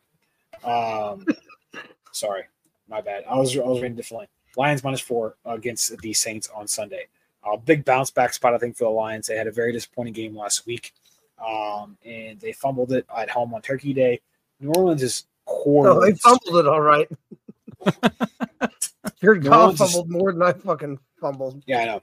New Orleans is two eight and one against the spread this year, and they have not looked very good as of late. Uh, Derek Carr throwing a pick six when he's getting ready for a touchdown against the fucking Falcons is bizarre to me. Um, I just think this is a huge bounce back spot for the Lions. It definitely is. I mean, it it's it hurts me so much because like I never hated Derek Carr. Like I I always wanted to root for the guy. I thought he was I thought he was like kind of on the you'll be good eventually train. And then I was like, oh, the move to the Saints. That's that's a great move. They've got good receivers, they've got a good defense. It'll be a good balance for him to be on the field, um, kind of sustain drives. And he's just not looked good this year. He's looked worse in this in New Orleans than he has in Vegas slash Oakland. They have got to get the ball in the hands of Taysom Hill more. Uh, the dude had two catches for 55 yards last week. I think like seven carries for 30 some odd yards. When he is in the game, it opens up the playbook a lot more rather than just their standard Derek Carr throws the ball downfield to the guy selling hot dogs in the eighth row. So, I mean, Hill, it, it is. Is Taysom what? Hill the greatest offensive player of all time? No, God, no. uh, but I don't hate that. All right, my next pick is the game at noon, and it is our game. It is the Dolphins at Commanders. Um, Dolphins are nine and a half point favorites. I like the under of 49 and a half in this game. The Dolphins defense has been very locked down. But not only that, on top of that, the dog like they have not really been putting up the points that they could be like as they pulled away from the Jets late 14 against the Chiefs, 20 against the Raiders. They're just like Mike McDaniel gets a gets a lead where he's comfortable with, where it's like, okay, I, I know we're not going to blow this. He doesn't really play not to lose, but he doesn't play super aggressive, and that's not the type of style that he plays. 49 and a half is a lot for this game. Uh, so that's why I like the under. I think the Dolphins cruise and they could cover, but I think it could we could see like a 30 to 10 game. I mean, I that I don't yeah, that's not crazy to think about. The Dolphins defense has been insane. No one's gaining any yards on them through the air um, at all. And the run de- yeah, and the run defense has been phenomenal. I mean, it, uh, it's just a, a, situation where, yeah, I think we're going to see a lot more Dolphins unders hitting. So, what happens if the Dolphins score 70 again? I'm just playing. we were talking about hot takes, so I'm just I'm full of them tonight. Um, no, I actually like that pick a lot too because I think that even if the Dolphins do put up a high number like 35, 38 points, that there's a really good chance that the Commanders score less than 10. Um, and that hits the under in itself. So, yeah. Um, you got to think Sam Howell is a stat padding quarterback. Yeah, that's what he's been this and, year. And the last against the Chiefs and against the Jets, we allowed uh, an offensive turnover for a touchdown. So really, in the last three weeks, the defense has allowed um, 27 points in three Speaking weeks. of so that touchdown last week, that got me hard. That was that was oh. hot. That oh, hundred yards. Oh my god, that was yeah. insane. This the secondary has been playing out of their minds lately, and people can flame Xavier Howard for being washed and old, but the dude still got it. Jalen Ramsey's shown that he's got it. He's hungry. Uh, I think it's going to be tough sledding for Sam Howell to get the ball moving this week. Yeah. I, I question for a non Dolphins fan, who are you throwing in there to replace uh, Jaelan Phillips? Andrew we just, we just signed we just signed Jason Pierre Paul. Yep. Mm, but I think I think two finger. I think JPP's magic. Yeah, he's going to be a rotational guy. But Travis knows we saw Van Ginkel dominate early season when Jaelan Phillips was out. Ginkel's a stuff. It does he's suck for him. If it anyone does. saw the hard knocks, the hard knocks clip, I mean, yeah, he Jaelan Phillips was crying not because he tore his ACL, just because the dude's worked so hard. He's had such yep. a foot, or yeah, he's he's worked so hard, and he was having such a good year. It, it I mean, the piece does hurt, but it's not unfillable. Yeah, yeah, yeah. Cole I, I was alluding to that. I was genuinely just curious. I didn't know oh, what no. your guys' depth they still like. Have, they still um, have Van Ginkel, they have Ogbah, and now they got JPP. So, yeah. And Chubb nice. on the other end. Yeah. And Chubb's oh, having Bradley. a fucking, he's having an amazing year too. Yeah. Nice. Um, I have my second of three picks. Um, this is another, I believe it's an early slate Sunday game. I apologize, I did not write it down. Um, but it is the Falcons at the Jets. Um, we have another Tim Boyle masterclass coming up for us this upcoming weekend. Um, I really like the Falcons minus two and a half here. Um, Desmond Ridder was back at the helm, and to be fair, he did look decent last week. Um, I think that the Jets, with all of their offensive struggles, their defenses looked okay. Um, but I think in recent weeks, because they're on the field so much, and if they continue to be on the field so much, doesn't even matter in general, too, because if Tim Boyle turns the ball over in plus territory for the Falcons a couple to three times this game, I think the Falcons really don't have um, any issues handling this team. I had this one on my radar. I didn't put it out there because it's in MetLife, but I mean, so we can just expect a torn Achilles at some point. Yeah, yeah, yeah. Of these two teams, it's really sad as you see when they're like on their matchup. Zach Wilson is the passing leader in this matchup. Yeah, sure is. I mean, these these two teams are rough. Yeah. So they are. the, I, the Jets are more rough. Yeah. I, I, had such a tough time picking the slate this week, but this one stood it's, out to me just because of yeah. how bad the Jets have been. All right. We're gonna have nine picks, probably. Jarrett. uh is it your turn? Ethan just No, I just went. Dolphins. No, I just went. I went before Ethan. Ethan. Oh, okay. uh, my like last official pick, and then I have a question mark I'll throw out there that I, see what everyone thinks about it. Uh, it's a it's the Monday night game, Jags and Bengals. I like Jags minus four first half. Jags are nine and two against the spread first half. Bengals are five and six, and they're just not the same team with Jake Browning at quarterback. We can be real real honest about that. The Jags are fighting for a lot more than what the Bengals are. They're really clawing for, for that one seed overall in the AFC. Um, and again, they are just a team that I think is playing better football than a lot of other teams right now. And yeah, it's just a it's a game where I can't envision them being tied or even losing at halftime. And I think that minus four. For, calling for the one seed, they're clawing for the division still. If you want to yeah. get real technical with it, True. With the, but Texans. They, but they are they are on the one seed conversation along with Miami right. and Baltimore and Kansas City. Yeah, Jake Browning looked absolutely god awful last weekend. Um, and I can't see him looking too much better against the Jags. They're just able to move the ball so much, so much easier. So yeah, I don't. I like that. Like that pick a lot too. My last pick is a pick that everyone's been writing off. Even Ethan's been writing off, and it's the Chiefs minus six against the Packers. Um, Chiefs came out slow last week and looked rough. They I, I know we say this and it's like there's not a whole lot of stats to back it up, but it's like they're finding their stride. The Chiefs are. They're gonna they're picking it up. They picked it up last week in the second half against the Raiders and to compete against it's it's one of those weeks where it's like, okay, Jordan Love against a good team. Is he gonna show out or is he gonna shit the bed? I think we're leaning more on the shit to bed style, and Ethan's already, as a fan, leaned to the side of like, hey, we're dropping this game. So Chiefs minus six is my pick. Yeah. So again, I said that after this week, the Packers are going to run the table. Exactly. Um, this this is one that scared me, and for obvious reasons, right? Like the Packers are. I I think the Packers are better than we thought they were. I don't think that they are like some outstanding, you know, compete with the top of the top type of team. Now, I will say that the the caveat to this is that Jordan Love does have a start against the Chiefs in his career already, yep. and he almost won that game. Um, now, granted, again, a couple years ago, doesn't really matter in hindsight. I also do like the Chiefs minus six in this game because they need a bounce back. Um, their offense had some struggles with drops. They just had they were inconsistent. Um, they got the job done, but I think this is the game that they come out, they take care of business, and then afterwards the Packers reflect, they get back on track, and then they run the table afterwards. So I don't hate this pick at all.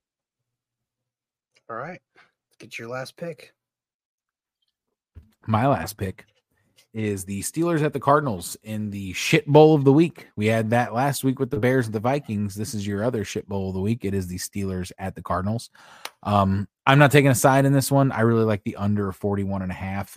Um, the Cardinals don't score a lot of the points or a lot of points. The Steelers don't score a lot of points, and the Steelers also don't give up a lot of points. 41 and a half, as low as it is, still seems high to me. Um, I I just think that this is a very low scoring game. I think that this could be easily a 21 to 20, a 21 to 10 type of game. So give me the under. I don't have a lot of so, analysis so to back it picks. up. I'm just fucking throwing it out there. So many picks. Yeah. All right, Jarrett. Our last one was Eagles was was Eagles money line. They're dogs we, at home. They're, do, they're dogs at home. Not have a single pick identical to each other. Not even a single game. None of us picked the same game this weekend. There are we have nine different games.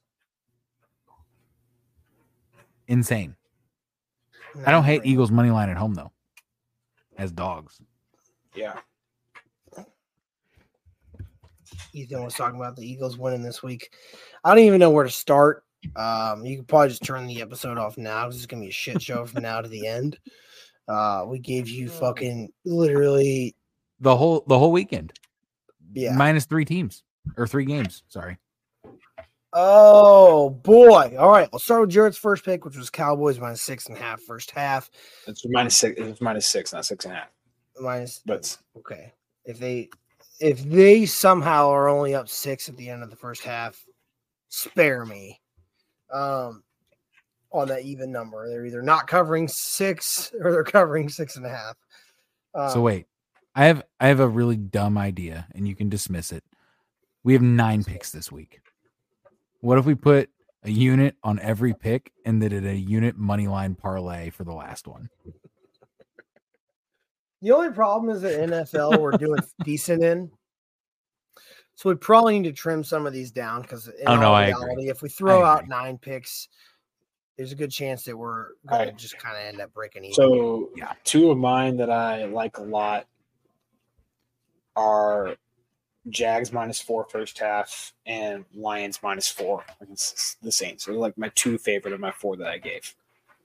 I agree. I'll, gi- I'll, give you my my favorite two because the other ones are super hit or miss. I just really like Chargers minus five and a half against the Pats. The other okay. two, the Falcons, and then the under hit or miss. What was the under in again? In again? 41 and a half in the Steelers uh, Cardinals game.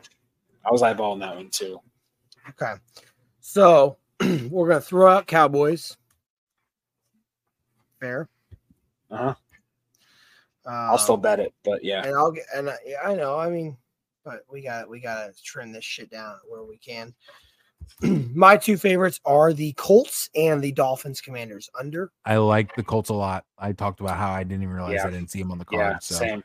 I think we got to right. throw two units on that at least.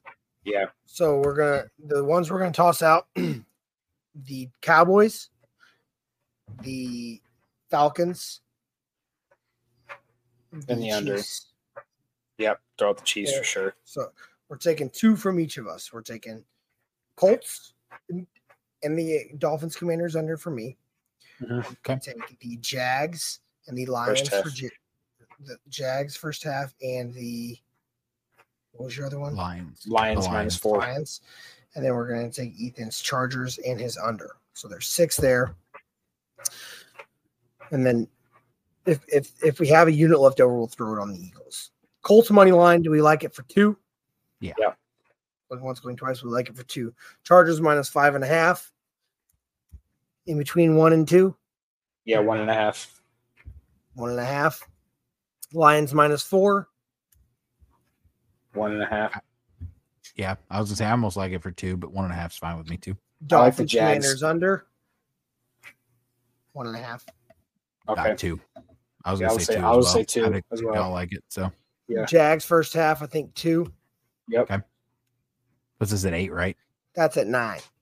Okay. We have one pick left, right? And then and then the and then the Pitt Arizona under for oh, one. Or a unit on it. Toss out. We go. Toss out Eagles. Yep. There we go. So we ended up with six picks overall. Colts for two, Chargers for one and a half, Lions for one and a half, Dolphins Commanders under for two, Jags first half for two, Pitt Arizona under for one. And there we go. Simple as that. Quick and speedy. We've got four picks for college, uh, six picks for NFL. Give you our hot takes. We ran down all the college football playoff scenarios, and we will cover um, thoughts of the conference championship week, bowl games, who got snubbed of what, who got snubbed of college football playoff, everything next week, and we'll start our bowl season uh, thoughts next week. Yep. Um, right. real fast, just wanted to touch on this super briefly. Frank Reich was fired this past week. Um, that is the third coach for the Panthers that has been fired mid-season in the last four years. Um, shit run franchise. Don't really know where they're going to go from there. They don't have a first round pick. They are the worst team in the NFL. Just wanted to touch base with that. Not really sure what they're doing next. Yeah, for a guy who was calling plays, gave up plays, was calling plays again, still couldn't figure it out. It's probably the right move, but I don't know where you go. They're just in shambles. It was the wrong hire from, from the get go. Yep, he, he that's what I was going to go with as well. For, for a reason. So it was, a, it was a bad hire. They they made the wrong pick of quarterback, clearly. Uh, you know, taking Bryce Young over CJ Stroud. So yeah, they they got to get a, a new modern age offensive mind in there to try to run that offense because you got this is also guys. What's crazy is the third year in a row that a coach has been fired mid-season in their first year as a head coach. This year is Frank Reich. Last year it was Nathaniel Hackett, and the year before it was Urban Meyer. I don't think we've ever seen that before. All of them made sense to me. Frank oh, Reich makes sure. the least 100%. sense of those 3 100%. Frank Reich makes the least sense of those three. Yep. To hire or to fire? To fire. Frank Reich makes fire. the least sense to fire out of, out of those three. Frank Reich's look at his roster. It's fucking shit. You got Chuba Hubbard playing quarterback, Miles Sanders uh, running playing back, quarterback, running back. Chuba Hubbard playing running back.